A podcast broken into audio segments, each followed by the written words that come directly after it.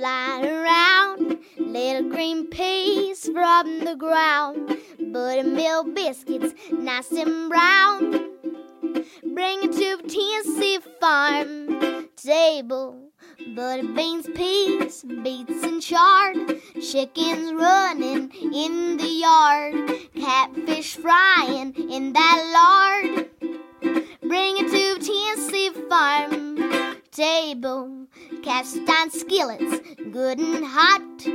Watch it steam and crack and pop. Cornbread bacon in that stove. Bring it to Tennessee farm table. Pick them maters, good and ripe.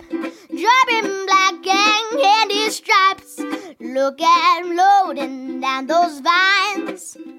Bring it to Tennessee farm table. Bring it to Tennessee farm table.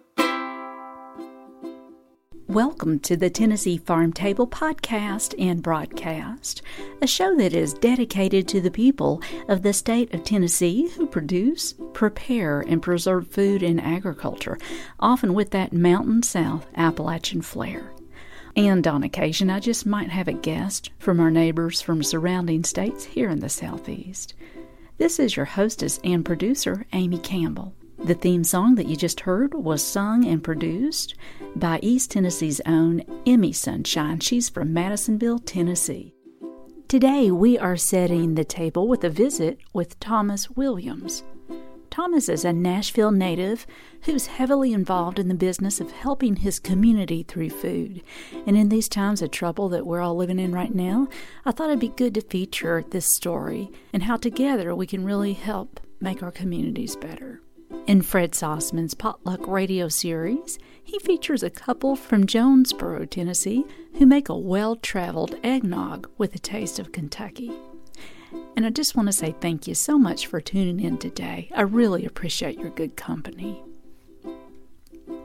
Back in 2010, as a response to those devastating floods that hit Nashville, Tennessee, Thomas Williams gathered a bunch of his chef friends and they created, later named Nourish Dinners. And these dinners raised money for the Community Resource Center and Mobile Loaves and Fishes in Nashville. And over the years, Mobile Meals and Fishes has become the Nashville Food Project. These fundraising dinners that they started in 2010 are still going, and they have raised over a million and a half dollars for the Nashville Food Project. The Nashville Food Project and their mission is to provide fresh, nutritious food to Nashville's working poor and homeless communities. And in the show today, we speak more on that positive impact that the Nashville Food Project has on the Nashville community. So, today, our visit with Thomas Williams is a good story to tell in this time of trouble, how we can all really make a difference if we work hard together.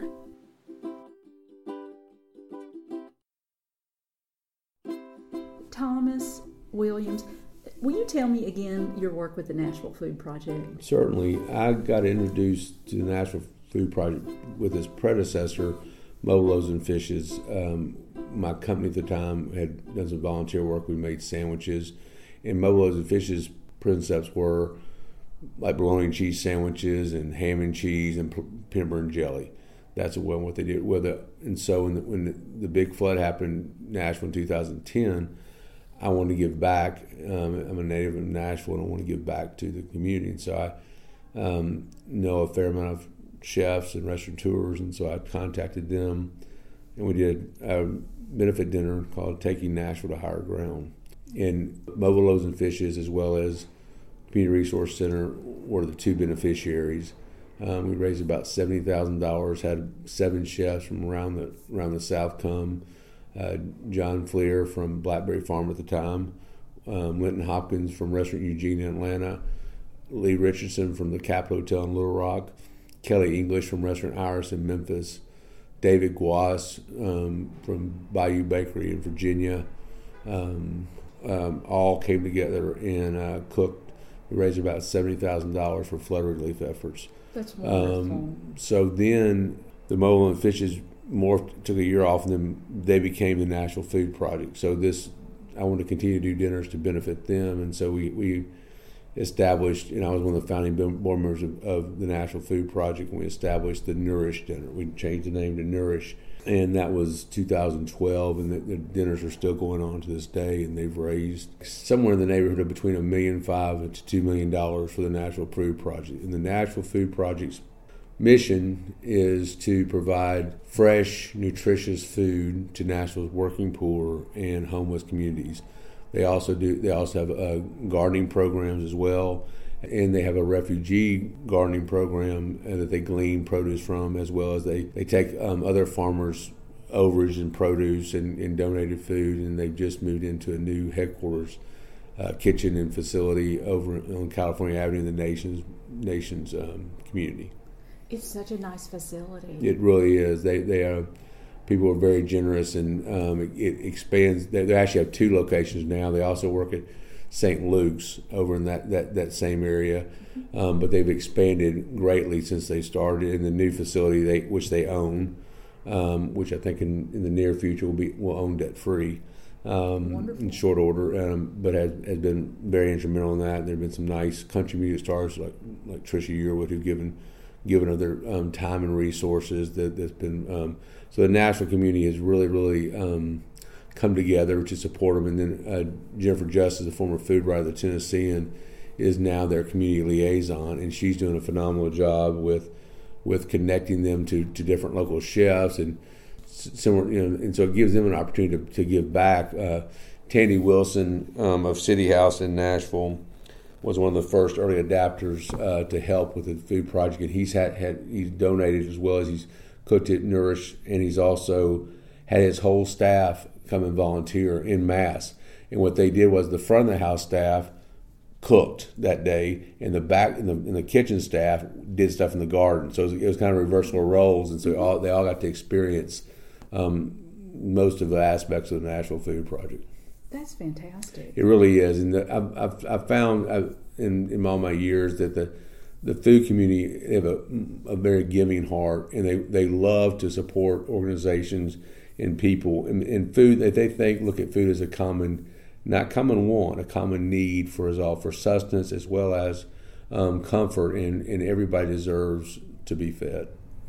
Yes, absolutely. Brings us together. Without a doubt and it's also you know it brings us together both in body and spirit and and there's there's so much community around around the table mm-hmm. um, and sharing food and sharing traditions. And and you know for for these refugees they're growing vegetables that we don't we don't normally experience in Nashville. And, and they they also sell their vegetables um, at the Richland Farmers Market. And it's the growing together um, and the food project has also done. Simmer dinners and a lot of other dinners when, when I established Nourish it was their one in major fundraising of the year. It's still the, the probably the largest, but they now do multiple things, different varieties throughout the year, doing bake sales and, and other chefs coming in, and the, in the Nashville and regional food communities have really embraced it. Oh, I'm so so glad. And didn't you get a Golden Skillet Award? Um, what, they, what's that called? Well, I, I, it is called. I think the, the the Thomas Williams Golden Skillet Award is very kind to them, and I think the um, let me see if I remember correctly. The first year's recipient was Margot McCormack. Um, the second year's recipient was um, a, a, phenomenal volunteer and board member Judy Wright, and the, the last recipient um, was another um, uh, volunteer, longtime volunteer, um, Billy Bird, whose wife Letty Bird is uh, a former board member and former board chair of the Nashville Food Project. Well, I, I just am so glad that you answered a need. You figured out after all that horrific flooding. You just you just did something, Thomas. Thank you. Of course. I mean, I, I, I felt like I needed to do something. And I think that um, I think I was just more the conduit and, and liaison where, where, so many people have you know wanted to give back, and it was it was very easy to ask. Granted, a lot of them are good friends, but there was never any much discussion. It was like, yes, where, when, I'm, we're happy to help, and that's so so nice and that um, that, that so many people would want to do that, and they, they want to, you know, so many people locally and regionally love Nashville, and, and, they want to give back to people and support people. And this one, as far as feeding people, but also providing food for the workers during the flood that were working overtime that were to try you know all sorts of support like that that just it just takes it you know they don't have to worry about getting fed or their families don't worry about them getting fed good nutritious food mm-hmm. at the water department or at wherever they are meeting people where they are at mm-hmm. i think it's so so very important and it's so good too because I have visited the Nashville Food Project. I've seen the food that is being served, and it is nutritious, good food. It's not a package of cookies or this or that, which, I mean, we all love sweets and things, but so much of the time, donated food is not dense in nutritive value. And um, it's, a, it's a, a service of respect to give people real whole, wholesome food. I, I agree. Mm-hmm. the Nashville Food Project, their mission is to, to cook good, quality, healthy food that you would serve at your own home, you would serve at a banquet, whatever, you know, yeah. and it's and it also, I think, and then taking that to the people where to build their own sense of community also shows a respect and a and a servant's heart, and so that they're you're not asking them to come some you know to come somewhere. You're going to them because there's also the fact that a lot of them don't have the wherewithal to get transportation to get to a certain place. Mm-hmm. So there's just a win-win-win in the equation, I think. And also, it's so refreshing that different schools are involved and children are helping to grow vegetables. That's correct, and that's that's another aspect that I, I think is is vital is vital in a number of ways. First of all, that their volunteer system, you know, you can you can drive the truck and and and deliver the meals and see the end result of the efforts, or you can do food prep. And if you if you like chopping vegetables, you, there's plenty of work for you to do. You can do, do the actual cooking of the food. So there's all different and then the kids get involved, it teaches them at an early age where food comes from. Yes. You also can harvest the food from the from the farms and um, and gardens.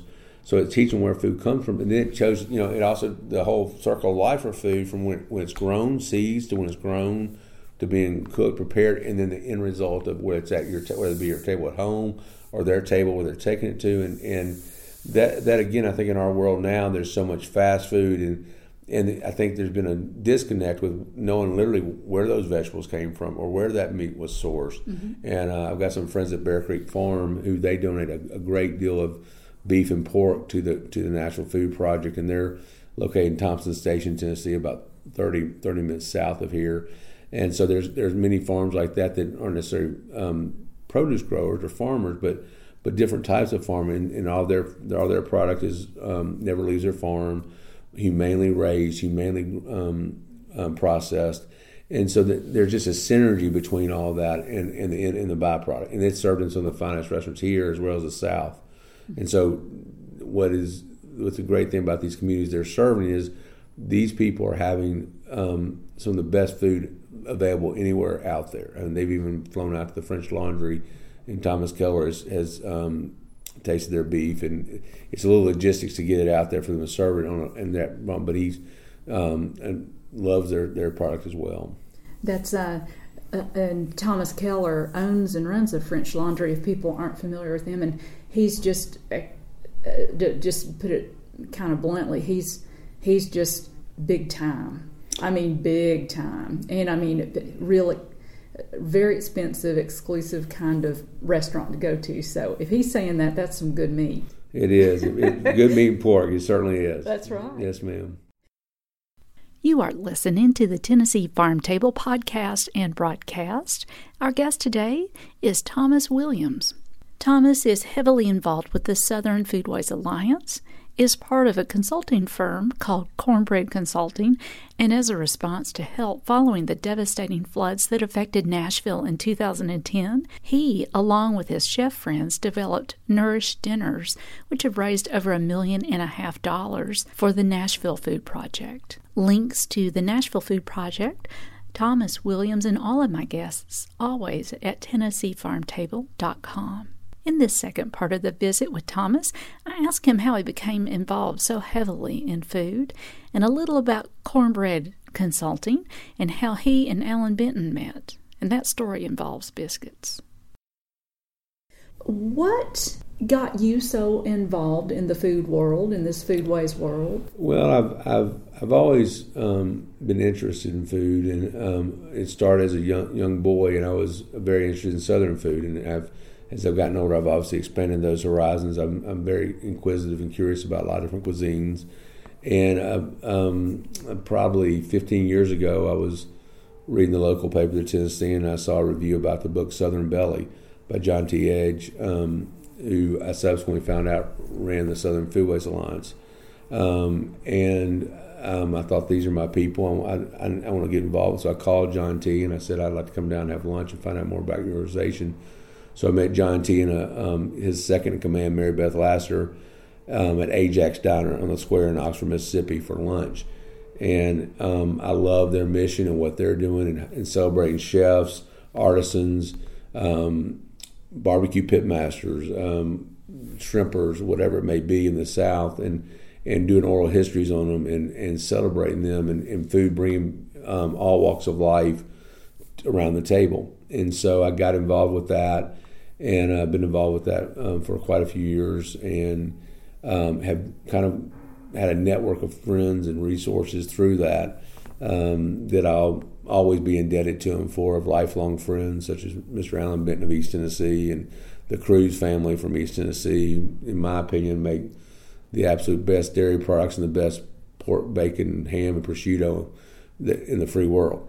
So, um, Amen. And uh, and so I, um, as well as um, um, some various chefs up there. Now, John Fleer has become a um, close friend. Uh, he was a chef at Blackberry Farm. Now he's at Rhubarb at Asheville, the Rhu, and uh, Benne on Eagle. You know, and he, um, I, I think he's one of the kingpins of this of the whole farm to table movement. Well, I, I think he, ones. yeah, I think he is an early adapter, and I think you know he he had he um, created um, Foothills Cuisine for Blackberry, mm-hmm. highlighting foods of the region, and just to show that you know, similar to what Sean Brock's done, that, that foods of Appalachia or foods of the foothills region can be celebrated just along it- Italian food or French food is just as um, grown with just such love and dedication, and um, can be highlighted just as well. And I think that I also I, I kind of think the farm to table movement is an interesting term because I you know it's what your grandparents did, it's what your families have done in the South or everywhere for quite some time and so and, I, and every restaurant should be like that. And I think it's it's nice to see more of them doing so where to where it's when you start with phenomenal product, you don't really have to do a lot to it, and you just highlight it, and then it kind of speaks for itself. And and also I think anytime you have something, whether it be a, um, produce or proteins, that if it was on the farm yesterday and it's on the plate today, there's no way it can't taste better you know, and, and it doesn't, it's not shipped across the country or whatever, or, or preserved or anything like that. It's just, it's, it's just fresher and, and much better, in my opinion. You know, and, and the, the food community is, is so generous with their both their time, their food, and their resources, and, and that's one. It's, it, we're blessed to be in Nashville, such a giving community. Um, so that you know, I, you know, I guess if I've, I've been asked to, if if you had one cuisine that you could pick to, to live the rest of your life, and that's all you could do. I would it would definitely be Southern cuisine and Southern just down home cooking. That you know, I love Italian, I love Vietnam, I love a lot of different things, but but that would be one that would be um, if I had to pick one without a doubt. And that's just it's it's, it's my childhood, it's comfort, yeah. and um, you know, it, and the, and I, I really I believe wholeheartedly that food brings people together, and also, also it's comforting. And then you celebrate with food, you grieve with food and I think that, that that's um, you know, and I eat out a lot because I'm single, but if I have my druthers eating at my house or a friend's house, just simple, good home cooked meal is you. what I want. Mm-hmm.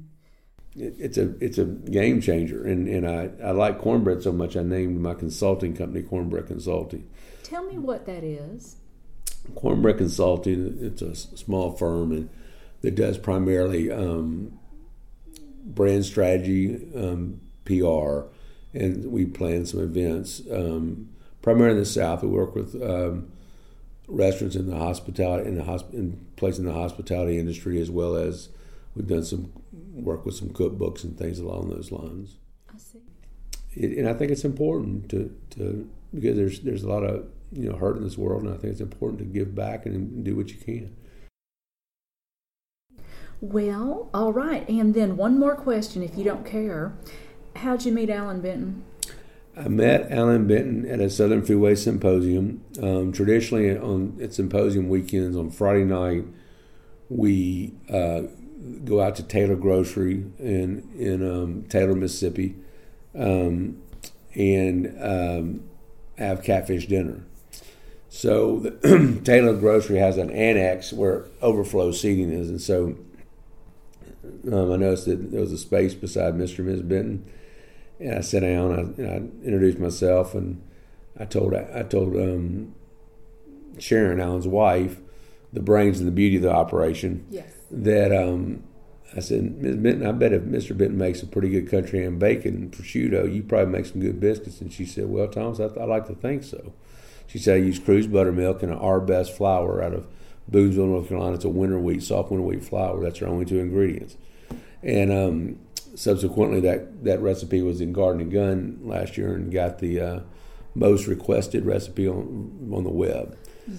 I, am not. Um, Jed Portman wrote a, wrote about it. He had gone. We went all went ramping with Mr. Benton, and he she made some biscuits, and he was pretty impressed with those biscuits. I, I wish I'd never met those biscuits because I've eaten quite a few of those biscuits.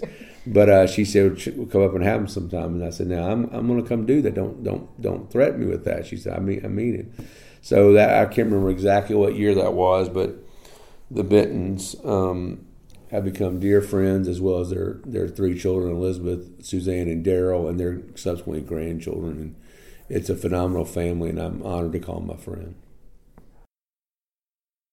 You are listening to the Tennessee Farm Table podcast and broadcast, and our guest today has been Thomas Williams. Thomas is a Nashville native, and as a response to help following the devastating floods that affected Nashville in 2010, he, along with several of his chef friends, developed Nourish Dinners as fundraisers, and they have raised over a million and a half dollars thus far for the Nashville Food Project a good story to be able to share at this time of the year in the midst of this pandemic, and how, in the midst of tragedy, we really can band together and create something helpful to our community.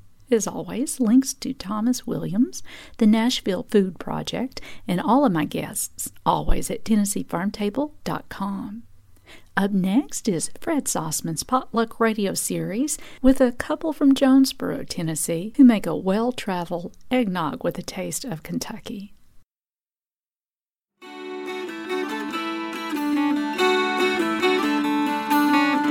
This is Potluck Radio. I'm Fred Sauceman. Joe and Kay Florence in Jonesboro, Tennessee make a well traveled eggnog. Joe learned the recipe while practicing medicine in eastern Kentucky. A colleague brought it from upstate New York. It's an eggnog with vanilla ice cream in it, so you can drink it or eat it. In my family, the adult eggnog was said to have nog in it. In the Florence's East Tennessee kitchen, there's almost always a taste of Kentucky in their eggnog. And he's particularly fond of Kentucky bourbon, so we often have a decanter of bourbon out as well, and folks can just uh, doctor it up however they're inclined. Joe brings the vanilla extract he uses all the way from Waranda, Ecuador to East Tennessee. It's unlike any vanilla that I have been able to find around here. It's a uh, real extract of, of, uh, of vanilla, and it's very thick. Serving eggnog at the Florence home is as much about memory as it is about taste. The nutmeg grater is a family heirloom from Kay's mother.